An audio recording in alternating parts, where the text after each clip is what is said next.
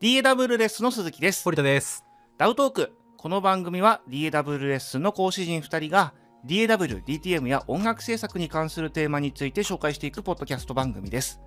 DAW レッスンはオンライン出張形式でのマンツーマンの DTM レッスンから動画レッスンなどで皆様の音楽制作をサポートするサービスです。YouTube にも毎週様々な動画をアップしておりますので、ぜひチェックお願いしますと。はい。はい、いうことでですね、はいはい。ダウトーク、今回はですね、うん。アウトボードについてちょっと話してみたいなと思うんですけれども、はいはいはい。アウトボード。はいアウトボードってやっぱりうん。音楽制作やってると一個の憧れみたいのってありますよね。あるっすね。あると思います。いつかなんかプラどうしても最近だとプラグインから入ってくるっていうのがスタンダードだと思うんですけど、うん。そうするとやっぱりこうすぐ比較的早い段階でやっぱハードは違うぞとかうん。この間のシンセもちょっと関連するのかもわかんないですけど、はいはいはいはいはい。なんかあるじゃないですか。そうだね。ありますよね。でもこう調べてかっこいいなと思って俺もやりたいなって思って調べてみると、うん。何これみたい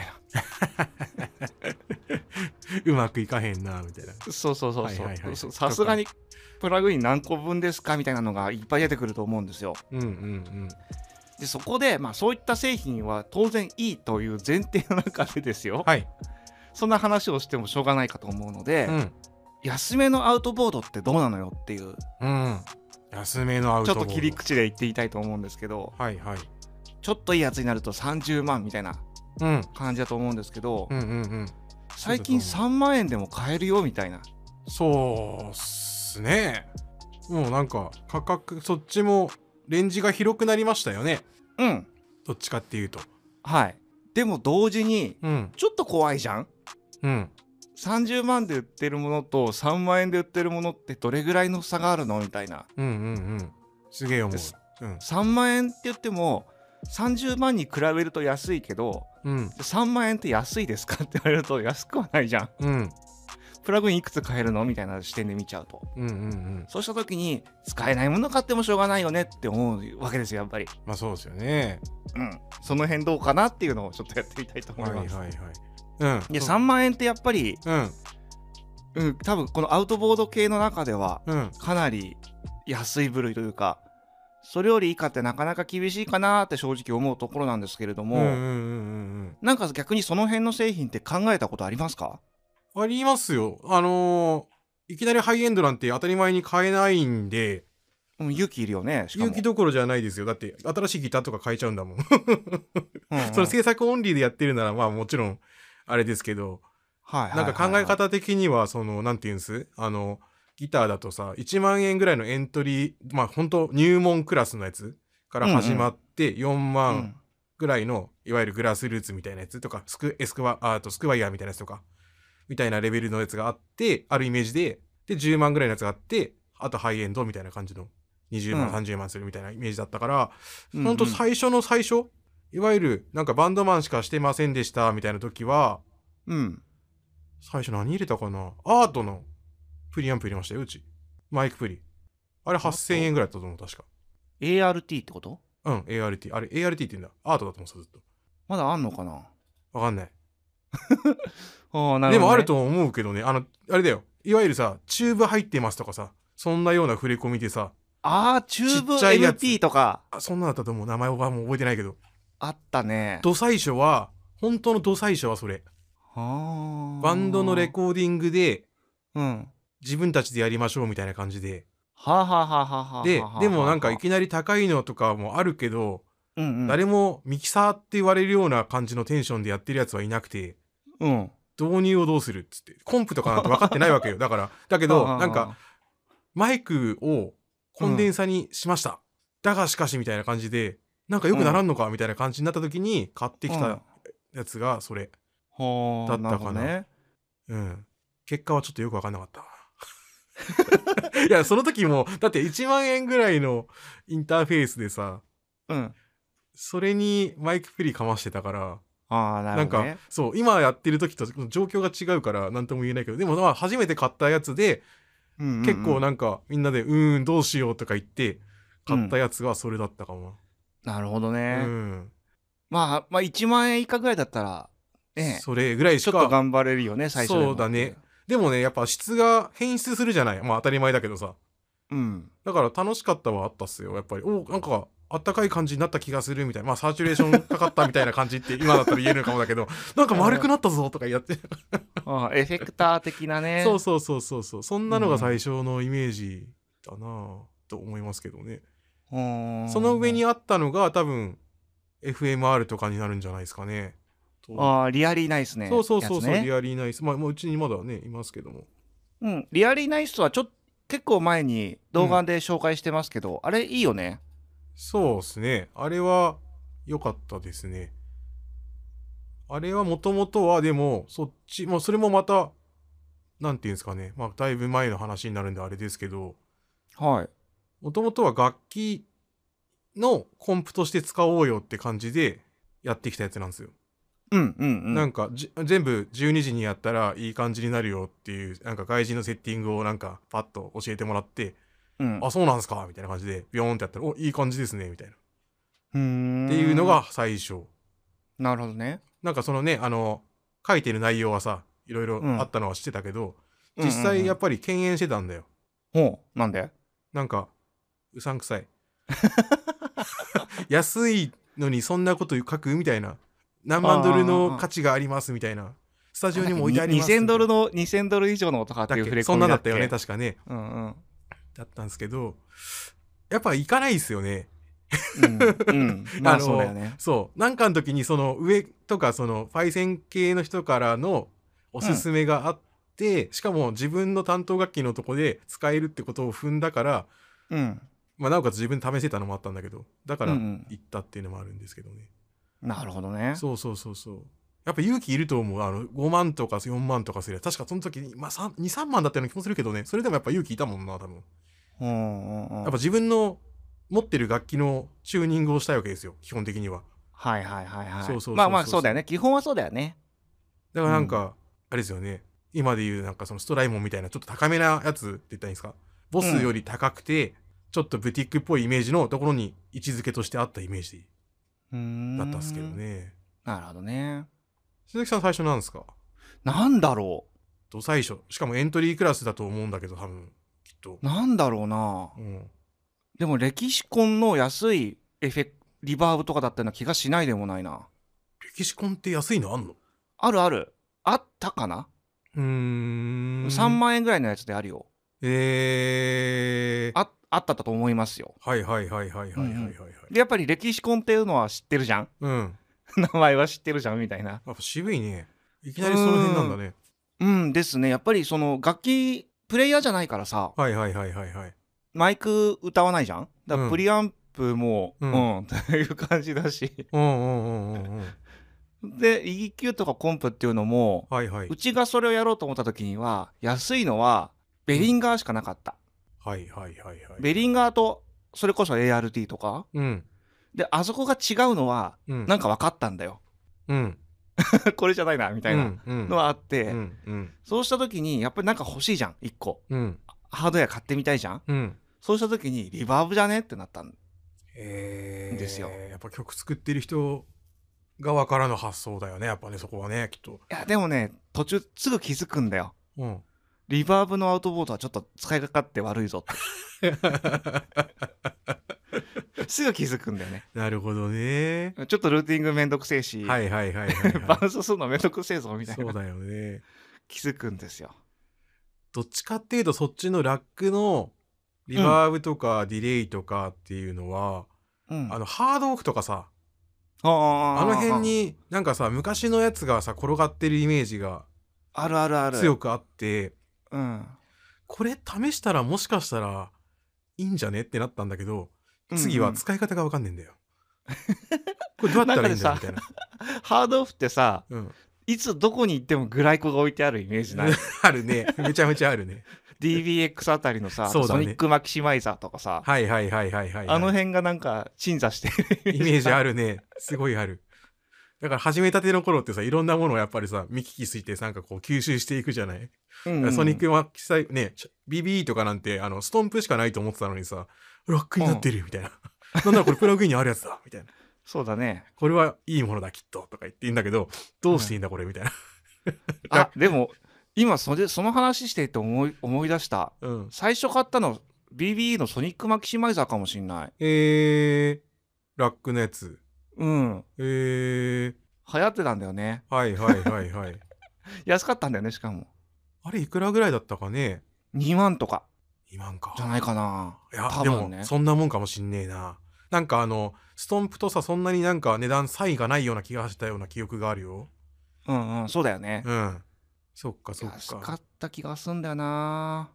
そう言われるとなんかだいぶ身近な気持ちになるね え、何が？歴史コンって言われるともうすでにスタジオワークをしている人だいや、でも値段、値段そこまで変わんないと思うよ。そうなんだうん。いえー、すごいなんか歴史コンって聞くとなんかねあのや、PCM 系は高いよ、そりゃ。そうそうそうそっちのイメージがすごいついてる PCM さ系高いけど、例えば、今もうディスコになっちゃったかもですけど、うんうんうん MX200 とか300うんだったりすると、2、ん3万ぐらいだったと気がしますよ。へーまあもちろん、その、できることとか、うん。クオリティとかっていうのは違うんですけど、うんうんうん。まあでも実、ちゃんとハードのリバーブですからね。実際変わるよねだって。変わる変わる変わる。変。わるっていうかね違うものだよね、うん。まあ当時の自分にどれだけ違いが分かったかはちょっと分かんないですけど、まあ、達成感はすごいあったと思うよきっと。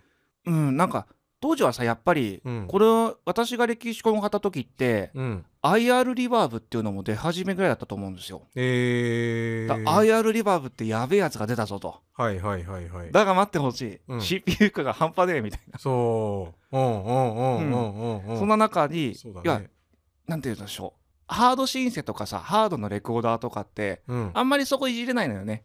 はいシステムが持ってるリバーブが1系統あって、うんだって今のデジタルミキサーみたいなのもそうですけど、うんうんそこでアルゴリズム何選ぶか。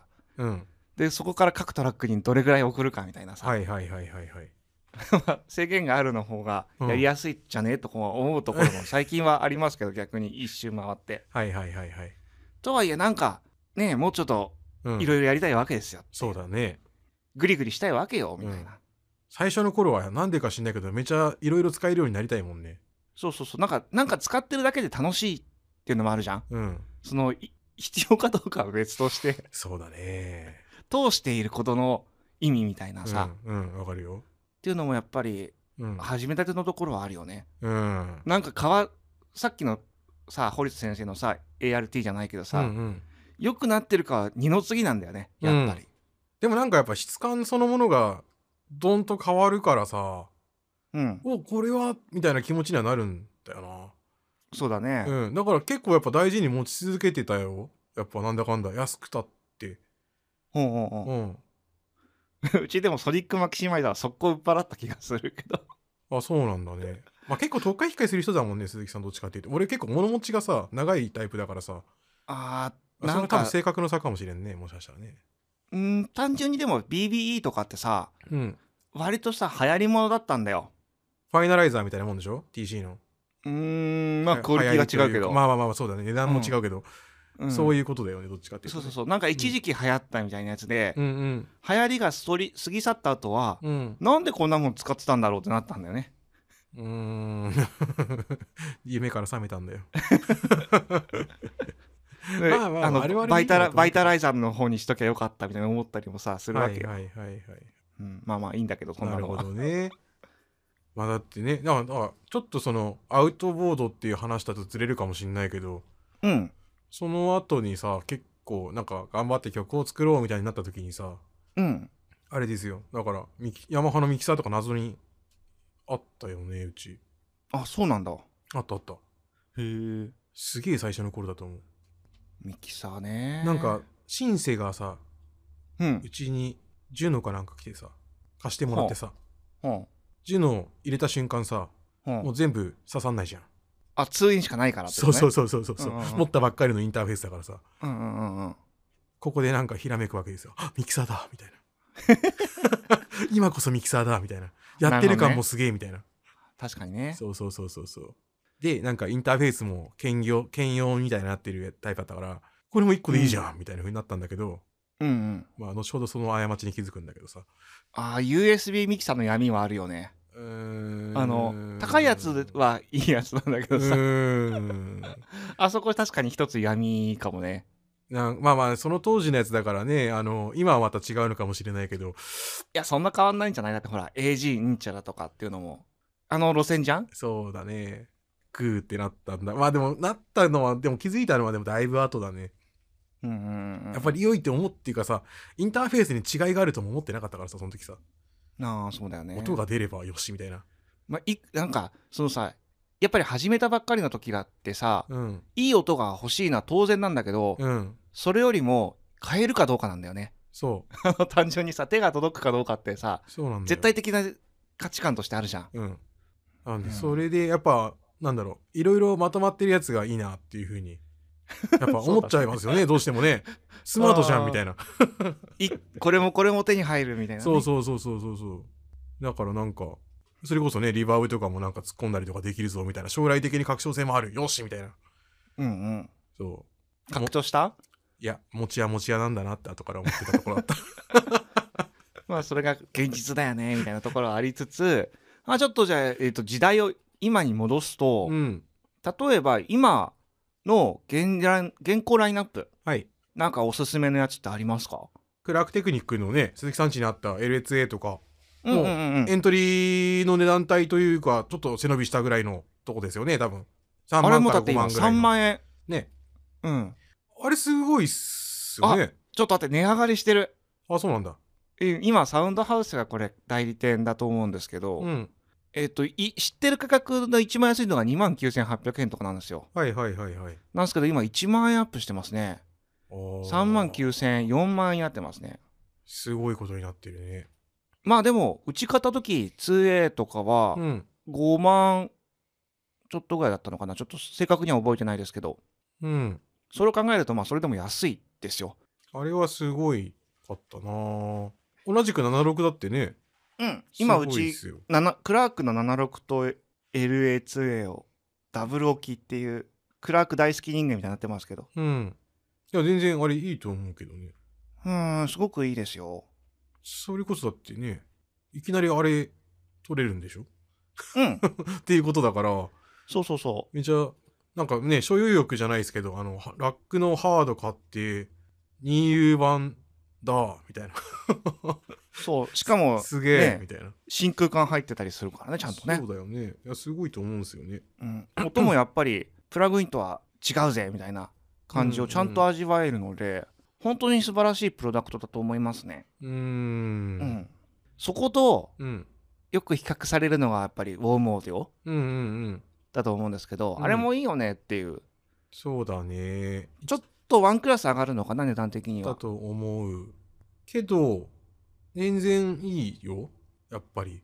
そのね僕が入れてる時はそのクラークとかはいなかったんで。ああそうだね。そうだね。ウォームのが昔から。そんな感じだったけどもうクラークの方が高かったもんね昔。そうだね。そうなると思ってなかったものあったしね、うん。うんうんまあなったけどやっぱなんですかね。満足感は。そのなんていうの？一周回ってしばらくやり込んだ状態の後から買ってるからさ、うん。76がどんな挙動になるっていうのもなんとなく想像ついている中で買ってそれだからうんうん。全然あのおっかなびっくりっていうか良いものでしたよ。そうだね。うん。いやなんかあれですよ。あのウーレンとかの本家のやつと比べてどうかとかっていうのはナンセンスだと思うんですけどものが違ううんで、なんですけどでも最近のウォームオーディオ、うん、うんマイクもすごい頑張ってるじゃん。いやすごいと思うね。ねめっちゃ安いし。で値段とうん。そのめ見た目を見なければ絵で見なければうん。お耳で聞いたらそこまでの違い感じねえぜっていうところもあるじゃん。うん。あの AB さされたらどっちがどっちかって分かるよなんとなく正直、うんうん分かるけど、うん。単体でそれポンってきた時にうん。あこれはちょっと音として使えないレベルだよねみたいなのは全くないというか、うん。普通にいいじゃんいいじゃんって言えるうん。感じのものがすごくお手頃価格で購入できるっていうのは嬉しいよねっいていう。やすごいっすよね。うん多分だって別に多分怒られないと思うんすよ。多分。うんそうですよね。成果物だけじゃん結局のところさその、うん使ってるクリエイター側から見たら、うん。あんだよ安いもの使いやがってっていうところもやっぱりじ実際あったりするじゃん。うん。そのいい悪いは別としてさそうだね。ちょっと不安になるとかっていうのはあると思うんですけど、うん。できて出てくる音だけ聞いたら全然困りませんみたいなところっていうのもやっぱり一個あると思ってててさ、うんうんうんうんうん、いやそういう意味で何使ってもかっこいい演奏が取れていればまずそこだよねっていううん。うんところかなとは思うんですけど。うんうん。そうだね。困んないんじゃない？困んないっていうかねもっとよしもっとよしっていう風にその上を見ていけばあれだけど別になんかさ、あのひなんか一昔前のカスカスな音がするなとかさ別にないじゃん。そうないないないない。え、みたいな。うん、みたいな感じにならない？から。やっぱやっぱアウトオーダー違うなって感じれるからねちゃんとね。そうっすね。プラグインとは違うなっていう。そうですね。あとはあれですね。ゴールデンエイジプロジェクト。あの辺もすごかったよね出始めの頃さ。今でこそこなれいて見えるけどさ。コンプとかやばいよ。うん。ここも。なんやこれみたいな感じだったよね。だってハーフラックでしかもね場所も取んないしさ。そうそうそうそうそう。LS3A のやつとかうん。ちょっと欲しいんですよね。へえすげえ使いやすくて。はいはいはいはい。しかもねあれ改造したりとかする人もね最近は出てきてらっしゃったりとかするようなんで、ああそうだねそうだね。そういう楽しみというかさちょっとそのしね結構そのガスガチにやってる人たちもこうなんていうんですか？カスタムしてこうさらに自分な寄りにするみたいな。まあ特にゴールデンエイジプロジェクトってうん。割と、えっと、いじることを前提にした設計してくれてたりするのよ。うーんうん、だからそういう例えばトランスがもうそもそもそこに入るようにできてたりとか、っていうのがあるから、うんうんうん。そうちょっとそういうなんていうんでしょう DIY 的な面白さもあるよなとは、そうだよね。うん思いますね。はいはいはいはい。まあだからなんだろうねそのいわゆるお安めというか値段帯としてドキドキするやつとかっていうイメージでいくやつでもうん。全然悪くないんじゃないかなと、そうですね。うん、むしろあのいいんじゃないっていうふうに思っちゃうな、例えばこれに最初から例えばゴールデンエイジ安い安いって言っても、やっぱりり10万近くしちゃうと思うんですよ。7万円とかうん。8万円とか、うん。本家と比べると安いけれども、まあ、さっきと同じ感じですよね、うんうんうん絶対値としては安くはないとは思うんですけど、うん。その価格以上の価値は感じられると、うん。間違いなくプロダクトになってるのかなとは思いますね。そうだよね。特にさ、えっと、コンプレッサうん。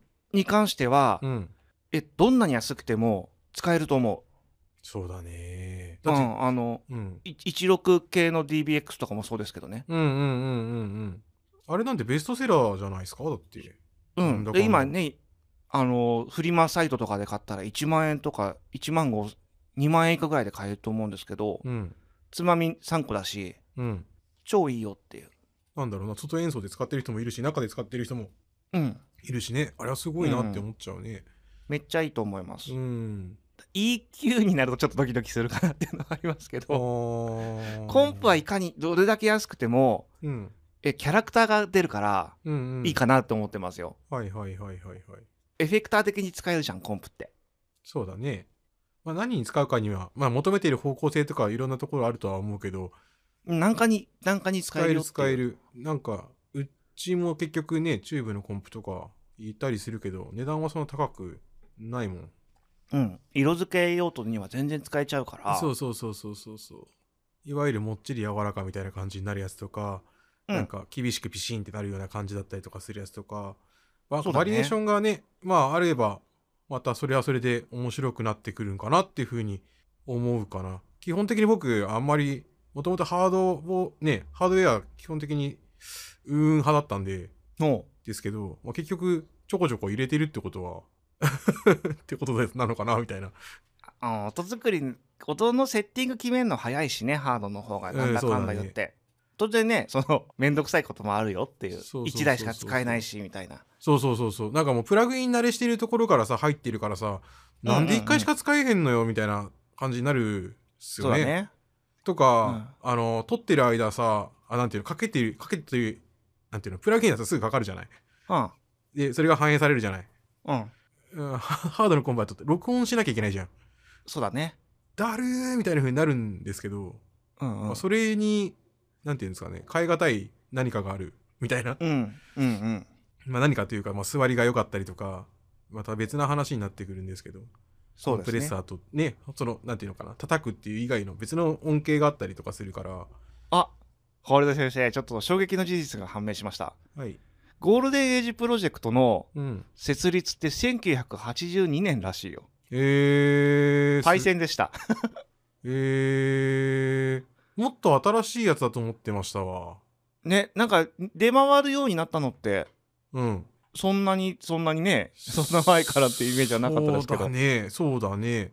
今サウンドハウスのブランド紹介見てたんですけど、はいはいはいはいはい。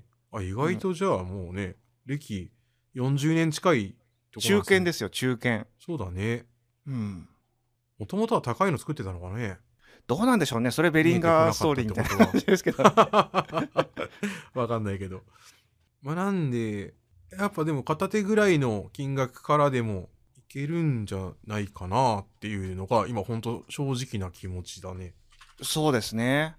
だマイクプリアンプってなってくるとねまたちょっと話変わるかな？うんかなとは。もちろん全然使えるものだし、うんいいとは思うんですけどね。そのコスパというかその上の価格帯とも戦えるという意味でいくのであればやっぱりコンプが一番その辺のコスパというかはいいのかなとは思いますけどね、うん。ん。遜色なく使えるというか。うーん30万の製品に混じって5倍の製品も戦えるぜみたいな感じがやっぱりあるのは、まあ、コンプが一番分かりやすいかもしれないなとは思うっていう。なるほどね Summit Audio とかもこれ随分上がったね。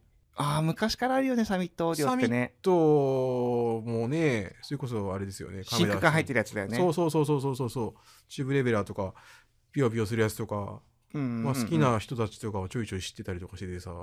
うん。これもそんな今でこそ今8万3000円とかなってるんですけど安くなっもっと高いのもあった気がするなサミット。あるあるある全然ある。なんだけどエントリーというかうちらの手に届きそうな値段帯だったと思うんだよね、まあ全体的に上がっちゃってんだろうね。高いやつは普通にやっぱ40万とかしますよ。あそうですよね。うん。まあでも一個言えるのはさあのちょっと今回のテーマとはすげえそれるけど、うん。アウトボードは今のうちに買っとけとは思うよね。そこで無理してローン組んだりとかってする必要はないと思うんですけど、うん。今後多分ねしばらく値上がりする一方でしょこの辺。なんのかなやっぱりでなんか今狙ってるのがあるのであればちょっと頑張って買っちゃった方がうんうん。いいだろうなとはやっぱり思いますよね。そうだね。まあそこら辺の時勢がどうなるかは正直あれだけど今のところ上がり調子で本当にトントン来てるから。うん。だって今2段階目ぐらいか3段階目ぐらいだよね値上がりしてあるのれこんな値段だっけみたいなのがいっぱいあるから、うん、体感がもうちょっと違うものになってきてるからっていうのはあるかもしれないですね。なんかさらにこうなん贅沢品みたいな感じになっちゃうから そうだね。まあこの辺に関しては資産というか自分の成長するものになると思うからあって損はないなっていうふうに、あのー入れた後思ったっすね。入れる直前まではマジで眉唾だったんですけどあーかなり渋ってましたよ。一回アウトボード触ってからプラグインをもう一回触るとうん、うんなんかレベルアップしてる感じはあるよね多分多分学習できると思うんですよ。その挙動とかそのもの自体がさ。ももともとこういう感じのものだったんだなってやつがあのデフォルメされてこうなってるんだなっていうふうに思えるのってでかいんだと思うんだよな。手に取るように違いが分かるようになるから、そね、うそうそうそうそうそう。だからメーター数字読みしてたような状況のやつがさなんとなくグイって入れて、あこんな感じなんだっていうなんかあのなんていうんですか？チャリンコ手放しでさ乗るみたいなテンションだよ。なんか、うんうんうん。なんとなくあこういう感じだよねっていうこう体感でマッスルメモリって言うんでしたっけそういうのわかんないけどなんかそういうようななんかものがあると思う。それはでもやって初めて知った感じだね。あそう。ここって大事なのは経験だからね。あの体感体感？経験というよりかは、うんそうだね。ああなんでなかなかくね言葉でこの感じって伝えにくいんですけれども。う、ん。ちげえよっていう。だからすぐ売るなって言われたもん。ああそうだねそうだね使い切れるまでかかるからって言われて、特になんかそのコンプダイナミックス系とかってそうよね、うん。その機器の美味しいセッティングとか用途とかさ。うん。でなかなかちょっとパッと触ってうんっていうのっていうにはすげえ経験値が必要なんだと思うんですよね。ね。かかると思うしこれにはこのセッティングがみたいなやつが生まれてくるからうんうん。そこはやっぱりあのこいつがクソなんやっていうんじゃなくていろいろ工夫してみたらいいと思うんだよねっていう風な話になったりとかしたのもでかかったかも個人的には、ああそこ大体自分が使えてないだけだからね。そうそうそなうそう。そうるときって。だからなんか使えてる気になっちゃうじゃんよく。そのプラグインとかとさ振り回されてるだけなんだったりとかする時もよくあると思うんだけど正直なところ。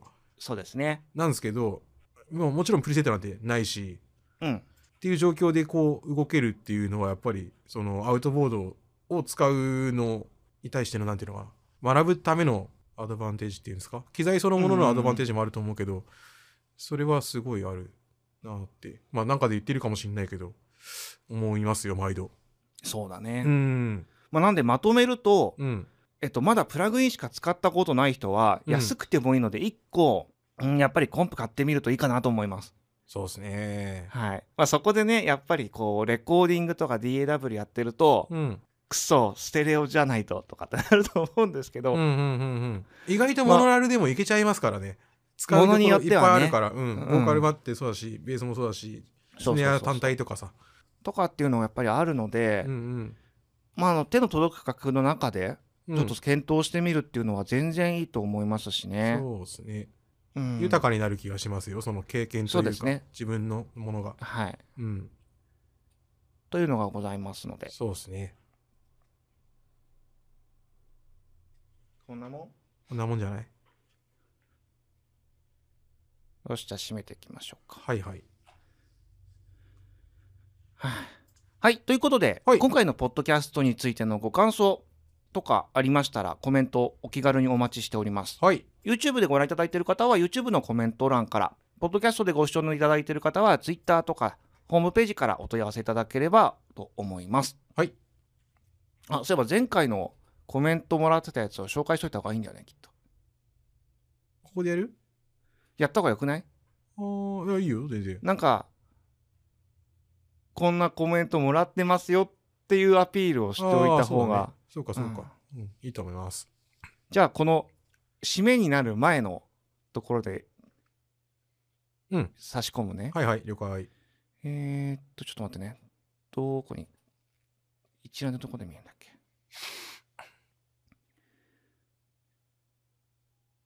えー、え、え、え、これだ。